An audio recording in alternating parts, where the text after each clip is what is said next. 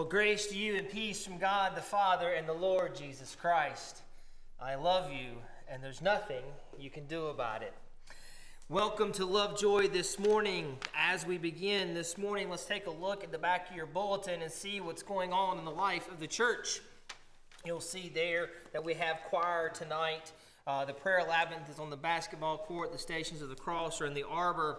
The United Methodist women will meet tomorrow at 7.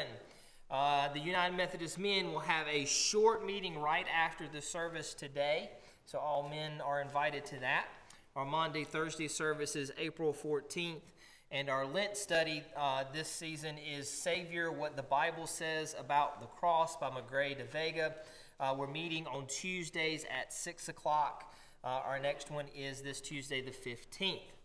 Also, uh, if you are willing to read scriptures, read liturgies, and offer prayers, uh, you, uh, if you'd like to do any of that or participate in any way in the service, please let me know.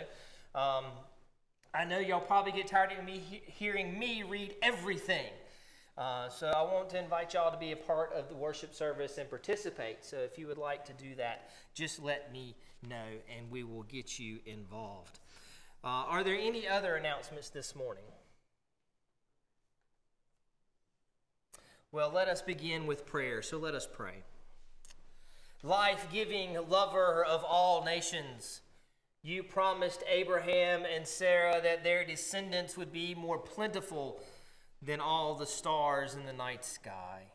You made a covenant to guide them throughout the ages, just as you guided our ancestors in faith.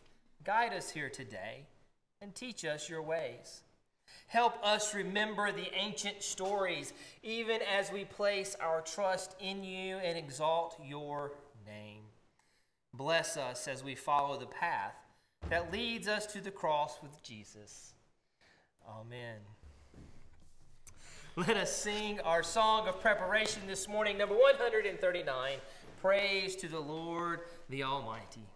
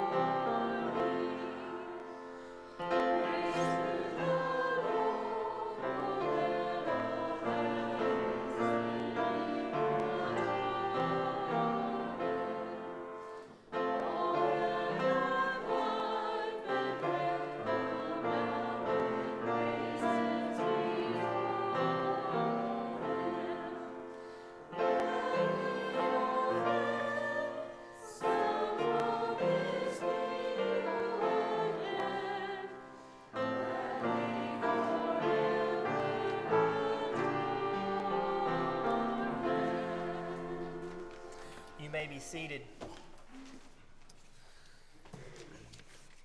We now take a moment just to lift up our joys and our concerns so that we can pray with and for one another. So, what joys and concerns do we have to lift up this morning? The sun is shining. Amen.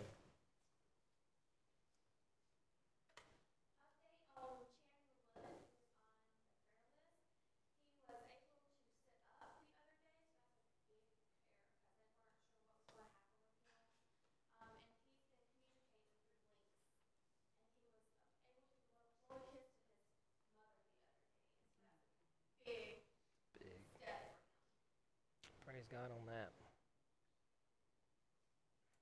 And mother's in the hospital. Everyone, I guess, has heard that she broke her leg, or her leg broke and she went down. But uh, the report I got from Mike this morning is she had a good night. She ate breakfast. They're going to sit her up, and she gets an evaluation tomorrow on her therapy. What they'll, the plan is for therapy. She's at Moses Cone. Others. Well, Fred is home. He had his surgery Friday on his rotator cuff, so he is home recovering. Seeing no others this morning, let us take our prayers to the Lord. So let us pray. Gracious God, as we have come to this place this day, we come with so much on our hearts and our minds. But Lord, we come to listen. We come to be fed. We come to feel the presence. We come to be among our brothers and our sisters. So, Lord, this morning, as we have come together, we have all these names that are on our list and the names that are on our hearts. We praise God for the healing that has come through you and those who take care of our loved ones. We praise God for the names that we can take off this list, Lord. We praise God for the blessings. We praise God for the beautiful sunshine. Lord, as we come, we pray for all those who need healing. We pray for those who need peace, for those who are hurting, for those who are grieving. And Lord, this morning we bring those things to you. We bring our prayers to you, knowing that you are the Alpha and the Omega, the one that can change anything and everything. So, Lord, we bring these things in Jesus' name knowing that your will will be done in each and every situation. So, Lord, as we come this day, we also pray the prayer that Jesus taught the generations to pray, the prayer that the disciples asked, teach us how to pray. So we pray that with the saints and the sinners and with the multitudes of those who have said it over the generations, saying, Our Father, who art in heaven, hallowed be thy name. Thy kingdom come, thy will be done, on earth as it is in heaven. And give us this day our daily bread, and forgive us our trespasses, as we forgive those who trespass against us and lead us not into temptation, but deliver us from evil. For thine is the kingdom, the power,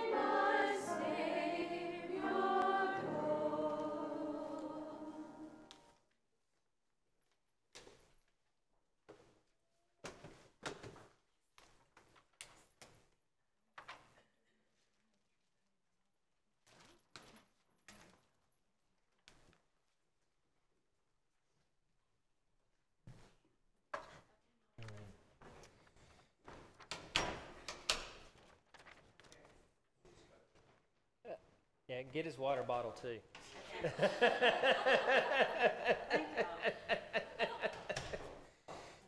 he come running back up. Where's my water? Where's my water? Oh. What a blessing it is to have a little one that actually runs around. I, I think it's great. Don't, parents, it's okay. It's, I, I know it's, it's, but it's good. It's good to see him running around. We're going to continue this morning with our Psalter reading, Psalm 27, found on 785 in your hymnal. Psalm 27 on 7, no, 758, sorry, not 785. My numbers are looking backwards this morning. Dyslexia, that's right, that's right. 758, Psalm 27. Let us read this together. The Lord is my light and my salvation. Whom shall I fear? The Lord is the stronghold of my life. Whom shall I be afraid? When evildoers assail me to devour my flesh, my adversaries and foes shall stumble and fall. The host encamp against me, my heart shall not fear. Though war against me, yet I will be confident. One thing I asked of the Lord that will I seek after, that I may dwell in the house of the Lord all the days of my life, that behold the beauty of the Lord and to inquire in the Lord's temple. The Lord will hide me in his shelter in the day of trouble, will conceal me under the cover of his tent, and will set me high upon a rock.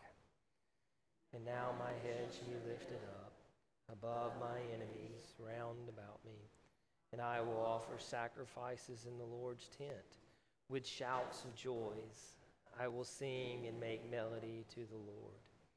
Hear, O Lord, when I cry aloud. Be gracious to me and answer me. Come, my heart said, Seek the Lord's face. Your face, O Lord, I seek. Hide not your face from me. Turn not your servant away in anger, for you have been my help. Cast me not off, forsake me not, O God of my salvation. If my father and mother should forsake me, the Lord would take me up. Teach me your way, O Lord, and lead me on a level path because of my enemies. Give me not up to thy adversaries, for false witness have risen against me, and they breathe out violence. I believe that I shall see the goodness of the Lord in the land of the living. Wait for the Lord. Be strong and let your heart take courage. Wait for the Lord. Amen. As we continue this morning, we are grateful, as always, for those offerings that have been given uh, in response to the gifts that God has given us. So let me offer this short prayer this morning over those gifts. Let us pray. Holy One, our light and our salvation the stronghold of our lives. Accept these gifts as a token of our commitment to walk in your ways. Amen. This morning, our Old Testament lesson comes from Genesis, chapter 15, verses 1 through 12, and then 17 through 18.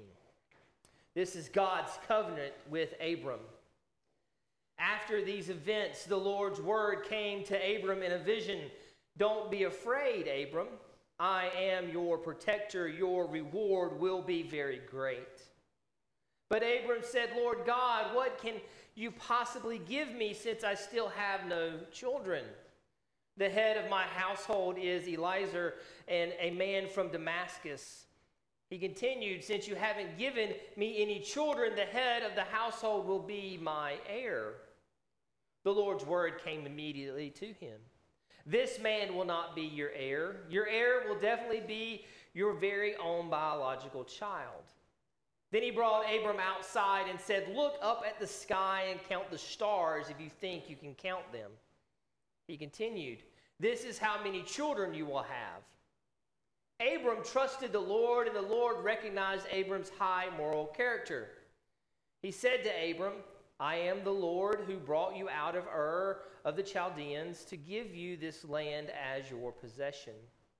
But Abram said, Lord God, how do I know that I will actually possess it? He said, Bring me a three year old female calf and three year old female goat, a three year old ram, a dove, and a young pigeon. He took all of these animals, split them in half, and laid the halves facing each other, but he didn't split the birds. When vultures swooped down on the carcasses, Abram waved them off. After the sun set, Abram slept deeply. A terrifying and deep darkness settled over him. After the sun had set and darkness had deepened, a smoking vessel with a fiery flame passed between the split open animals.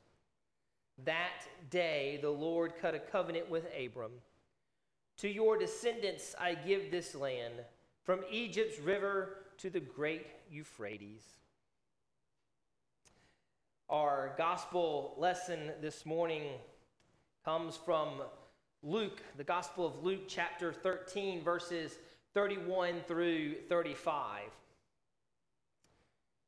Here now, the Gospel according to Luke.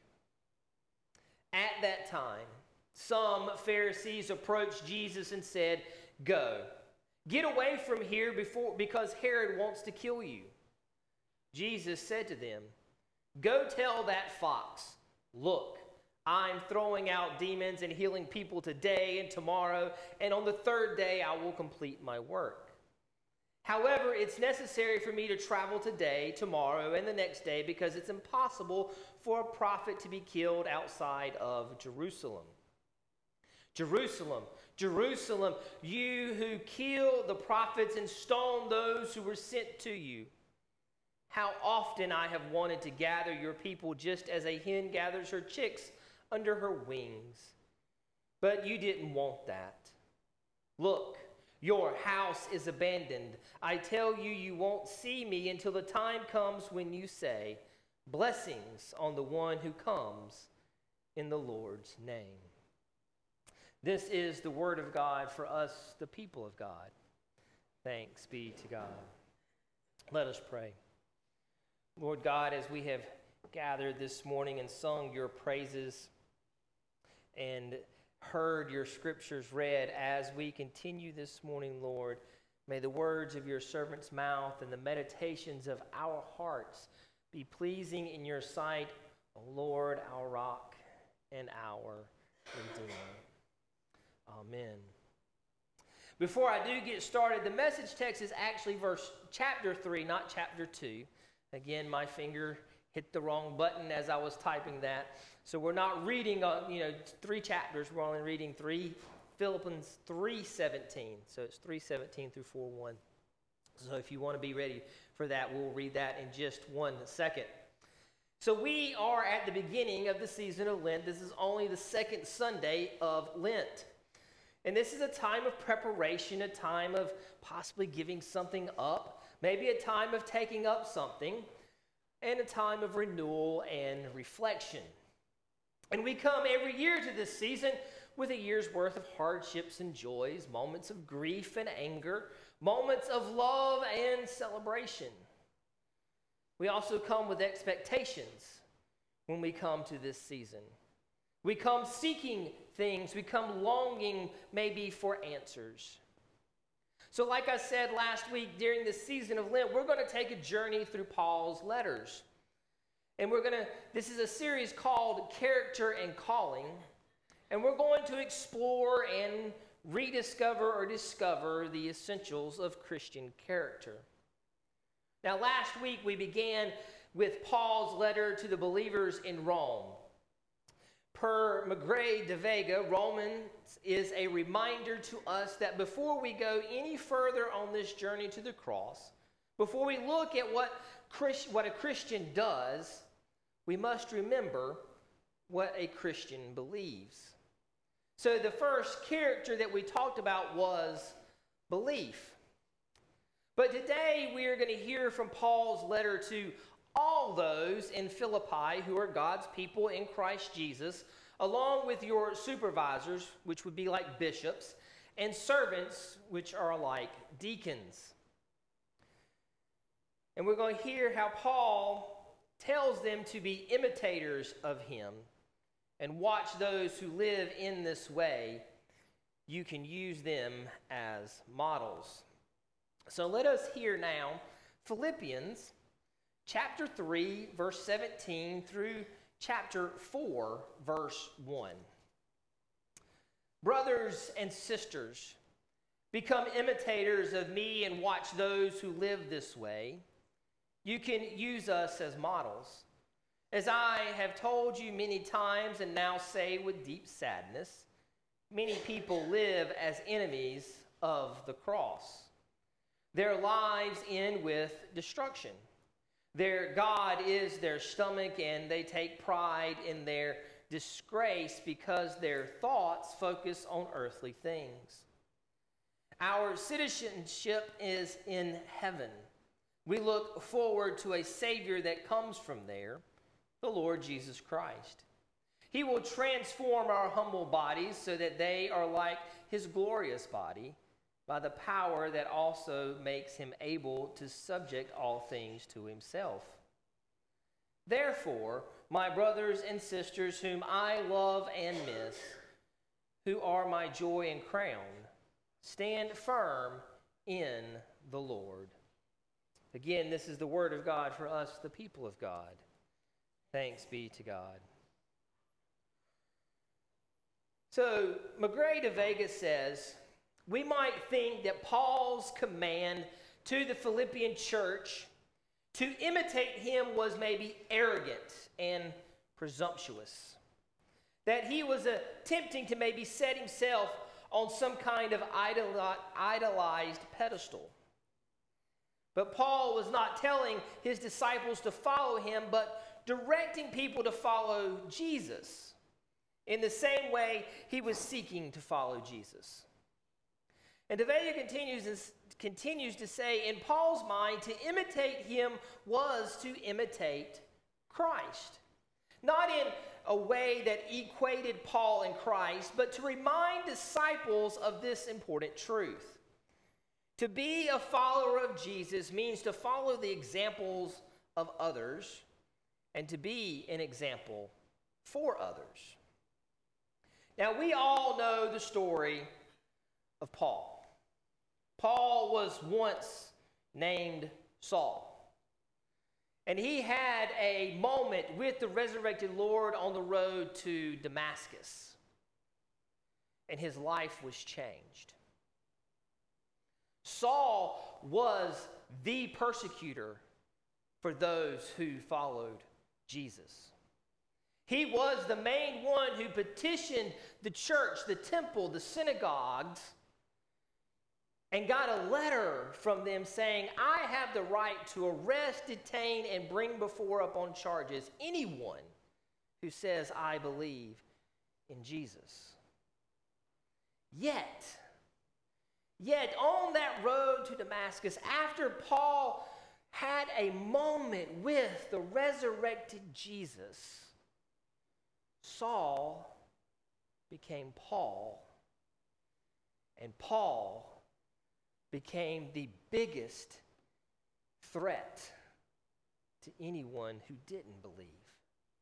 He held his title as follower of Christ close to his heart as he experienced the power of Christ.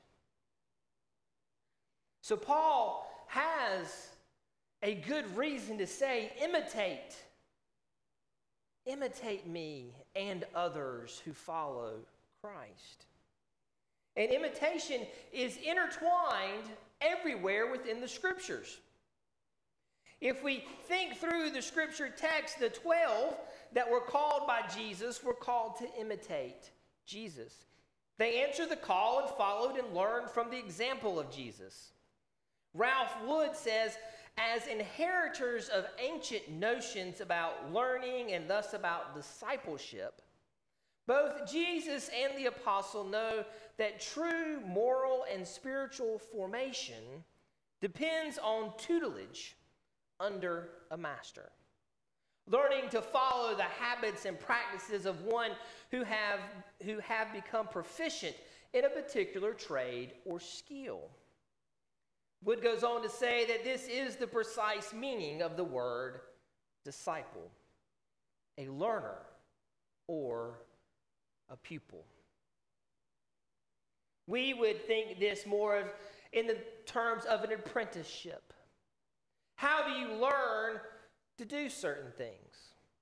Well, some of the best cabinet makers in the world learned from someone that was also one of the best cabinet makers in the world. Now, there are people out there that are absolute prodigies and that can do beautiful and wonderful things. But usually you learn from someone else. You have to do this to become an electrician, to be a licensed plumber or electrician. You have to learn from somebody that's already been through the process so that you learn all the ins and the outs. That's what it is to imitate, that's what it is to be a disciple. So, what we're kind of talking about today is discipline. Discipline to follow. Discipline through imitation first involves a relationship between the disciple and the person doing the discipling, Magrey says. Now, we all have learned from someone by imitating them. In some way, shape, or form, we've all imitated somebody doing something. And what we have learned could have been a very good thing that we learned, or it could have been something that was not very good at all, that we actually had to unlearn. And De Vega says, Who are the people in your life whom you would regard as spiritual mentors? Think about that for a minute. Who are the people in your life whom you would regard as spiritual mentors? It could be preachers. It could be authors of books that you have read. It could be Sunday school teachers. It could be your school teachers. It could even be maybe your boss or your friends. We could stand up here and name different things for hours. So, as we think of those people De Vega asked us to think about, let's think about also these two questions or these three questions that De Vega also asks of them. Of these spiritual mentors, what gives them the credibility to disciple you and the authenticity for you to believe them? What nurtures the trust that you have in them? What motivates you to heed their guidance and their example? Why do we listen to certain people and not to others? Why do we hold one's opinion over someone else's? Usually it's because we have a relationship with them in some way, shape, or form. So, Paul, Paul is calling for imitation of himself as he imitates Christ. Now, if we follow this through the years, through the practices that we have today that have been passed down through others, they all were learned from someone else. And with that, things have changed over time. Some of it was a change for good, some of it has been a change for worse. But as Christians, as Christians, we listen to those who came before. We listen to the prophets and the apostles. We read the letters of Paul. We listen to John and Charles Wesley and their interpretations because we are Methodist. We've, they have also listened to Augustine of Hippo, of Hippo, Pope Gregory I, Athanasius of Alexandria, Ignatius of Antioch, just to name a few of those who have theological opinions on belief and were some of the what we call the founding fathers of Christianity. Thinkers. Thinkers that I'm like, I, they, they must be getting paid a lot because that's all they ever did, as much as they wrote. Some of it is hard to read, some of it is very easy to read. And we may disagree with some of these that we have read, and we may agree with others. And in some cases, we have taken the best from several of these different people and combined those things into what we have. But the one thing we have to remember about all of these people is that they all are human. They are all just like us. They all were within the scale of humanity of those who weren't perfect. They all have had human tendencies. They all were making judgments based on the time in which they lived. So we have to be careful in how we imitate those who follow Jesus. Mark Hopper says if Christian existence is based upon the life of Christ, then we are to have a mindset of humility just as he did. Our pattern to emulate this, our pattern to emulate is this Jesus did not regard his equality with God as something to be hoarded or, and clung to. Jesus poured himself into the form of a servant. Sacrificial love for others becomes the gold standard of Christian conduct. Now, when we think about discipline and what it requires of us, and what it required of those that we see as our spiritual mentors, what do we think of? You see, those that we emulate have learned and emulated from their mentors, yet now, as a mentor, they must be focused on Christ. Paul is saying, imitate me as I imitate Christ, and others who do the same. He didn't say, imitate me, Paul, as I imitate Peter and James and John, and then as, the, as, I, as they imitate Christ. It's a imitate me because I'm imitating Christ. So he's learned from the other disciples, the other followers of Christ. But he's not saying that we should follow those that he imitated before he imitated Christ. He's saying, I am doing my best to imitate Christ, so imitate me just as I imitate Christ. And as we imitate and emulate Christ, we become mentors ourselves. And that's the second part of discipline. First, we look to those who we see as spiritual mentors, and then we become the spiritual mentors. We are asked to disciple others. That's what it says on the front of our bulletins to go out and make disciples. And to be able to make disciples, we have to be mentors. De Vega says it is not enough for you to mature in your faith if you do not in turn lead others in their discipleship. To be blessed without being a blessing for others is the difference between being a vessel and a funnel. We are not intended to be mere recipients of God's grace. We are called to be dispensaries of God's grace so that others can experience God's love through us, so that others can imitate us. And that can be frightening. Do you want somebody to imitate you, to emulate you? Do you feel that you're worthy of being em, emulated and imitated. When you look back at how you may have acted in certain situations, does it necessarily look like Christ and you want people to act the same way?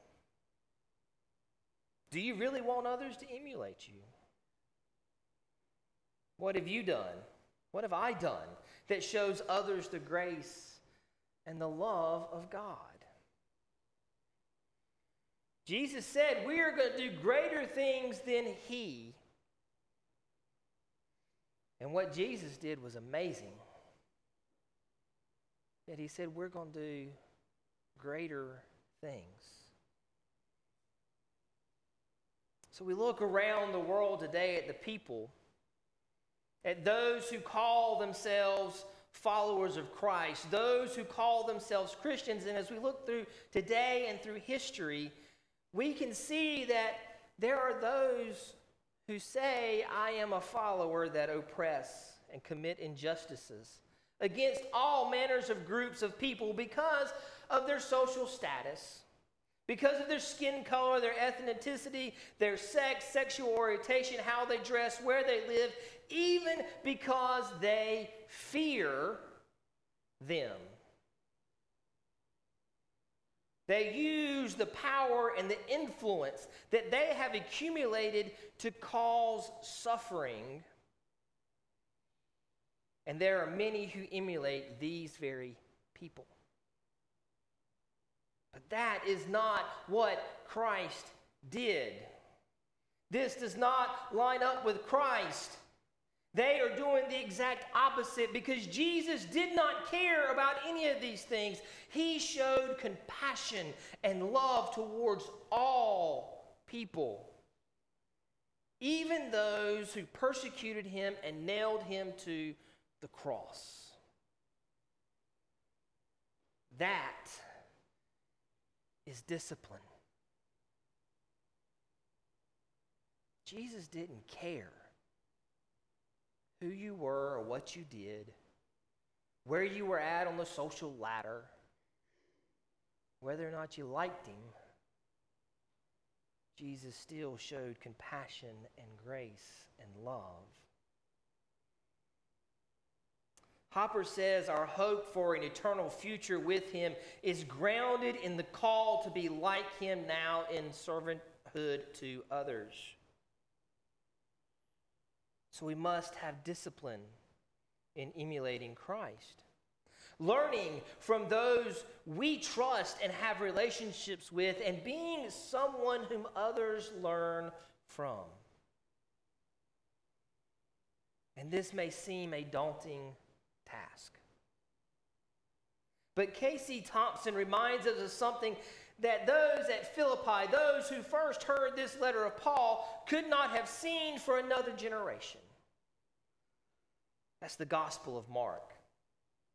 And in Mark 8:34 Jesus says, "If any want to become my followers, let them deny themselves and take up their cross and follow me." which Casey says is not simply a call to self denial, but a call to imitation, day in and day out. She continues by saying, In Lent, we travel the wilderness with Jesus and pick up the cross on which Jesus will be crucified. And then in Easter, we celebrate that death is not the final word, but that Christ has the power to make all things subject to himself. That he is, in fact, a Savior for when our imitation fails.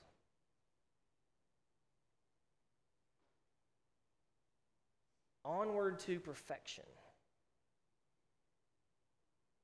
John Wesley preached many sermons about that. He said, It is possible that you may gain perfection in this life, but most likely it will not be until the next. But he said we must strive for perfection. That we must follow and imitate Jesus. We must take up our cross on a daily basis and strive for perfection. But it requires discipline. First, we, we have to know what and how we believe, and then we have to have discipline in how we go out and show our belief. We can't be just vessels. We have to pour that grace that we receive back out to others. So, during this Lenten season, as we go through this character and this call, I invite you to evaluate whom you have emulated or you currently emulating, who you're imitating, who are your spiritual mentors. And then I ask that you offer the grace and the love of our Savior Jesus as the example of discipline and discipling. For we're called to go out and make disciples. And we're told that we will do greater things. But in order to do those things, we must have discipline. Discipline in following Christ. Discipline in listening to who our spiritual mentors are. Discipline in building and keeping relationships. Imitation is often the best part of flattery, right? Is that how that saying goes? I can't remember off the top of my head. But Jesus has called us to imitate and to emulate His love, His grace, His mercy, His compassion. So let's go out and share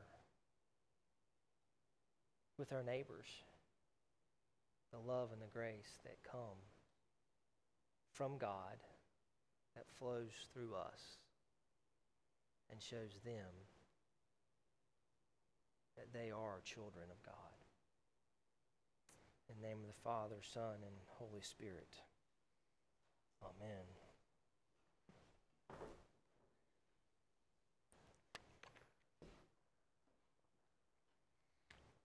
Mm.